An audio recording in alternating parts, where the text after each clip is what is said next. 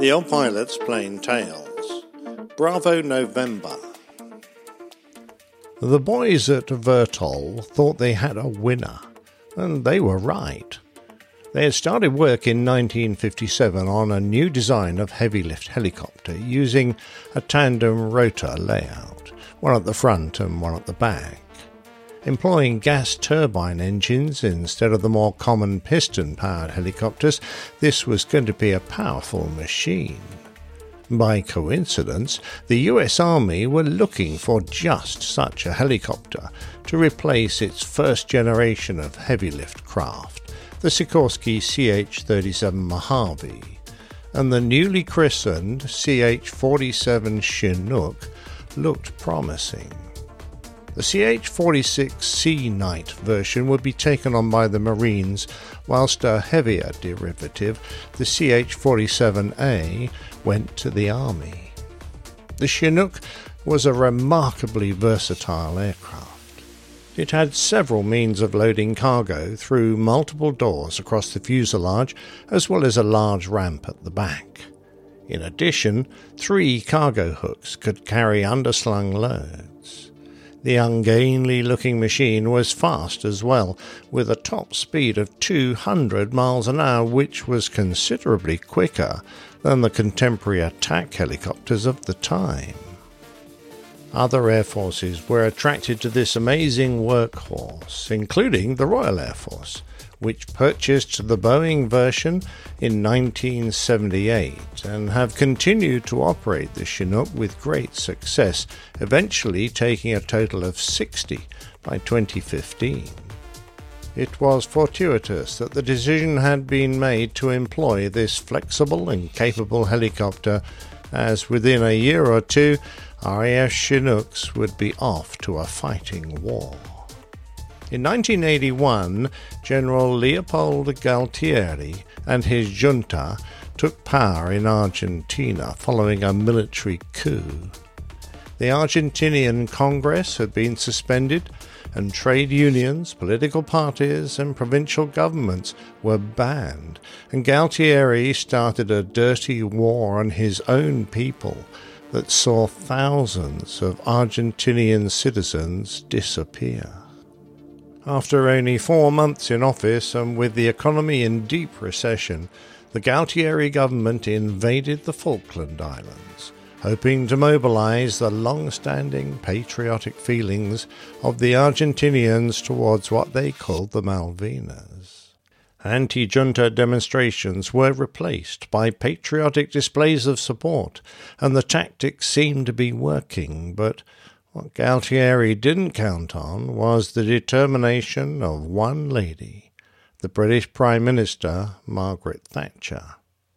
After an overwhelming force of Argentinian troops landed on the island, there had been a short firefight, but it soon became obvious that the Marine detachment there would be overwhelmed. Governor Rex Hunt ordered the surrender. As the Royal Marines were ignominiously stripped of their weapons and marched away, one famously said, Don't make yourself too comfy, mate. We'll be back. What Galtieri hadn't counted on was Britain's determination to sail a task force halfway around the world to retake this remote group of islands populated by only 1,800 people, but who overwhelmingly considered themselves British and wished to remain so. The task force assembled was hastily put together and involved 127 ships from the Royal Navy, the Royal Fleet Auxiliary, and the Merchant Navy, which consisted of civilian vessels pressed into service. One such ship was the Atlantic Conveyor, a roll on, roll off container ship. She wasn't vast, massing a little under 15,000 tons but on board were some vital assets that would be needed for the landings and the battles ahead. These included six Wessex helicopters, eight Sea Harriers from the Fleet Air Arm, and six RAF Harrier GR3s, as well as four RAF Chinook HC 1s. The conveyor wasn't just a cargo vessel. By the time modifications had been completed, she was a tiny aircraft carrier as well. The ship's container hold was covered with steel plating, and a replenishment at sea system was fitted to allow refueling. ISO containers were stacked on the deck to provide shelter and accommodation for the 100 service personnel who would maintain the aircraft. Landing pads were built for both the helicopters and the Harriers, and below decks there was valuable cargo space, which was filled with bombs, rockets, missiles, grenades, and small arms ammunition. The roll on roll off vehicle decks were used for all manner of military stores, including tents for the entire task force, equipment for the Harrier forward operating base, trucks, combat support boats, specialist spares, rubber fuel tanks, water desalination equipment, generators, and the like.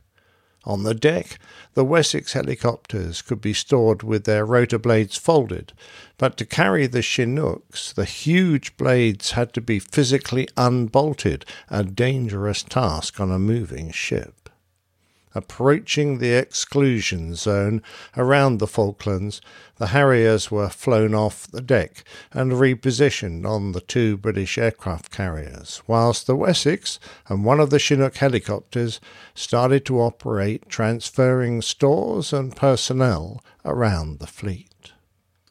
The island of St. Georgia was the first on the list to be retaken, and a troop of Special Forces and Marines were landed to attack the Argentinian forces there.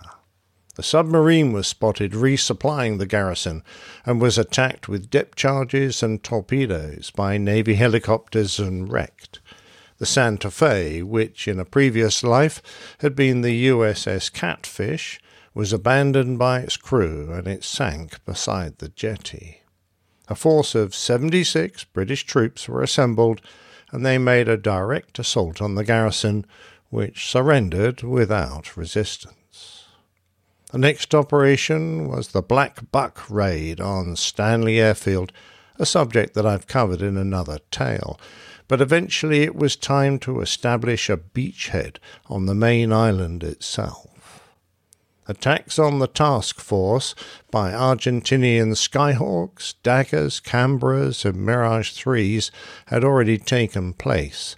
But then the cruiser General Belgrano was sunk by the British submarine HMS Conqueror as it manoeuvred around the edge of the exclusion zone. This had the crucial effect of forcing the entire Argentinian fleet to return to port, where it remained for the rest of the conflict. Four days later, the British destroyer HMS Sheffield was lost to an Exocet missile strike, followed by the sinking of the frigates HMS Ardent and Antelope. Other British ships were bombed, but since the air defence cover was so intense, the Argentinian bombs often failed to fuse since they were being released from such a low altitude that they had insufficient time to arm. It was on the 25th of May that another Argentinian attack started. The beachhead had now been established, and the Atlantic conveyor was told to move into San Carlos water under cover of darkness to disembark all its helicopters and begin transferring stores. Suddenly, the code word handbrake was transmitted, indicating that someone had detected the radar emissions from Argentinian Super Étendard attack aircraft. The captain of the conveyor sounded emergency stations. A number of warships deployed chaff clouds as countermeasures against the incoming missiles, and the Exocets were successfully pulled away from their initial targets but then the missiles burst through the aluminium foil clouds and looked for new radar returns. A mile in front of them was the Atlantic conveyor. Both missiles struck the hull of the ship and exploded.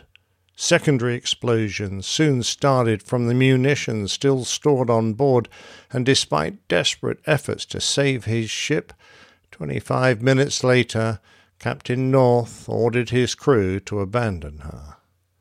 Twelve men were lost, including the captain, along with the entire complement of helicopters, which were all back on the deck, except for one. The Chinook, Bravo November. It was a black day for the task force commander, as he had planned to move his forces around the islands rapidly and easily, using these heavy lift machines, delivering troops that would be fresh to fight and keeping them well equipped. Deprived of the Atlantic conveyor, the RAF had lost not only its helicopters that were on the deck, but all the spares, service manuals, lubricants, and tools. It was a major setback, but with classic determination, the British forces calmly set themselves to the task of marching across the treacherous and unforgiving terrain of the Falklands in the filthy wet weather, carrying everything they needed on their backs. They had to sleep for weeks under ponchos in freezing temperatures and on sodden ground, suffering from trench foot and dysentery. Despite this, the Royal Marine Commandos, the Parachute Regiment, Scots Guards, Welsh Guards, and Gurkha Rifles famously covered the last 56 miles in three days, carrying more than 80 pounds, that's 36 kilos, on their backs and then went straight into battle. Yomping, as the paras would call it, became a word so popular it was soon part of the English dictionary. The lone remaining Chinook, Bravo November, flew a never ending series of missions throughout the campaign. Often working continuously for over 20 hours a day, the machine carried on with a minimum amount of maintenance, it was just a matter of patching it up as best they could and sending it up again.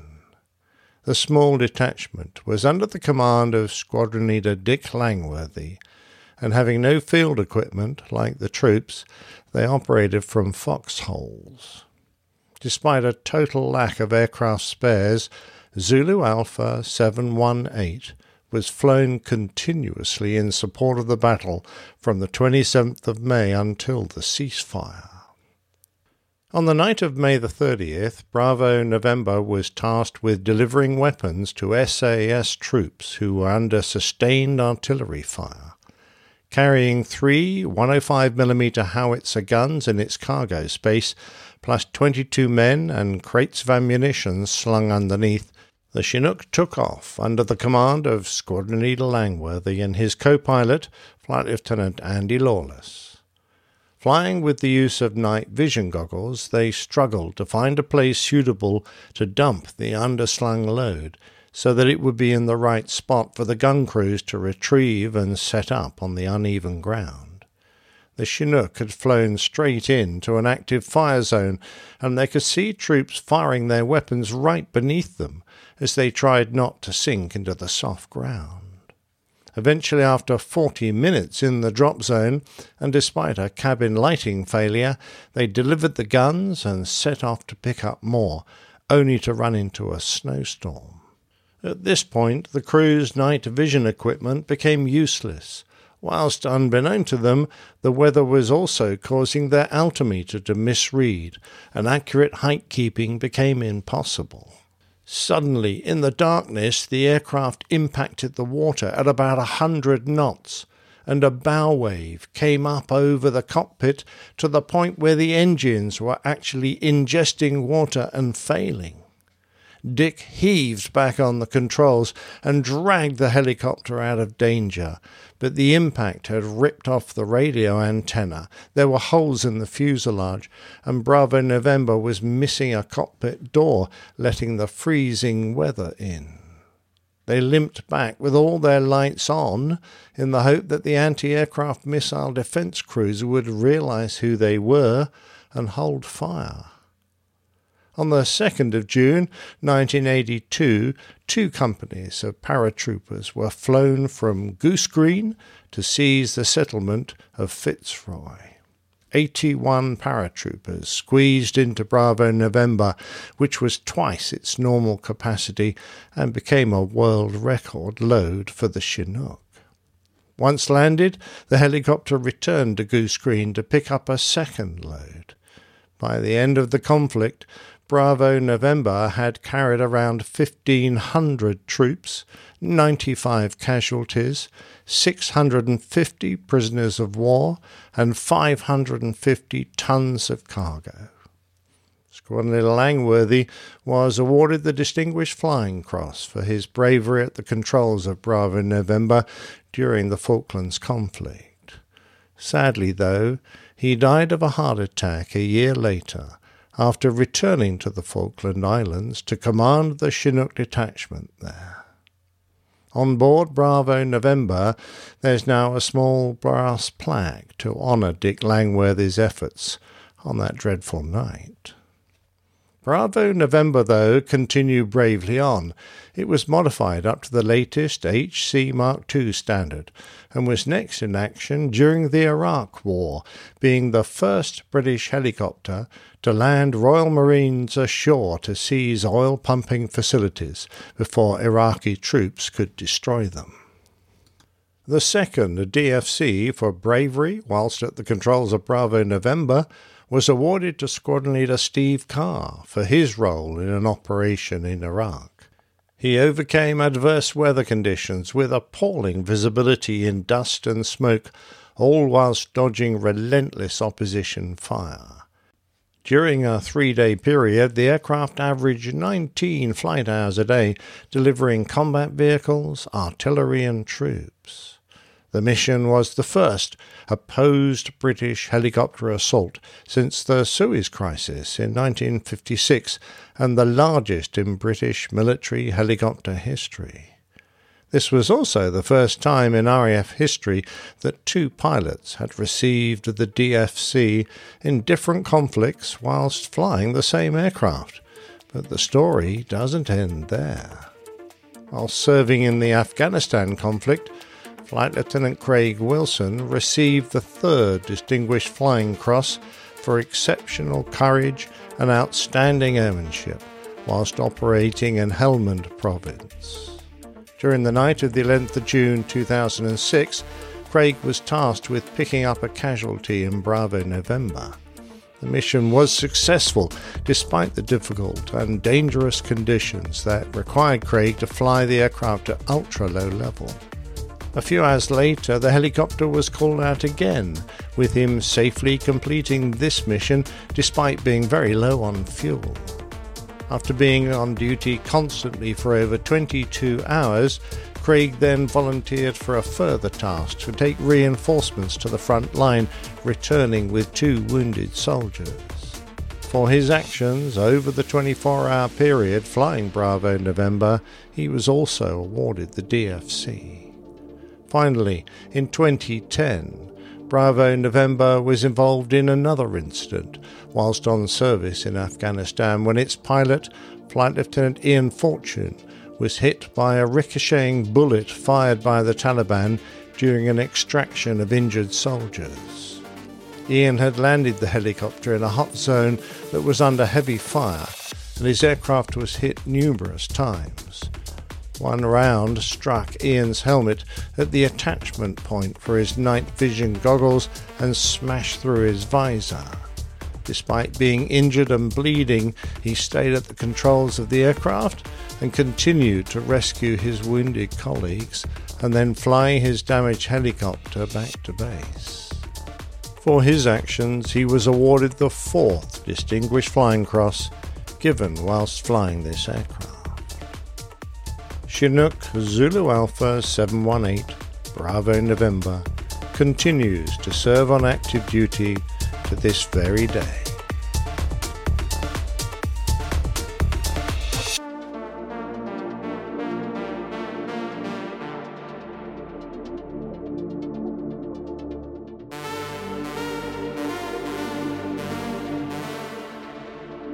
If you enjoyed this story, then please let your friends know about it and leave a review on Apple Podcasts or your podcatcher of choice. Plain Tales is a featured segment of the Airline Pilot Guy show. You can find us at airlinepilotguy.com.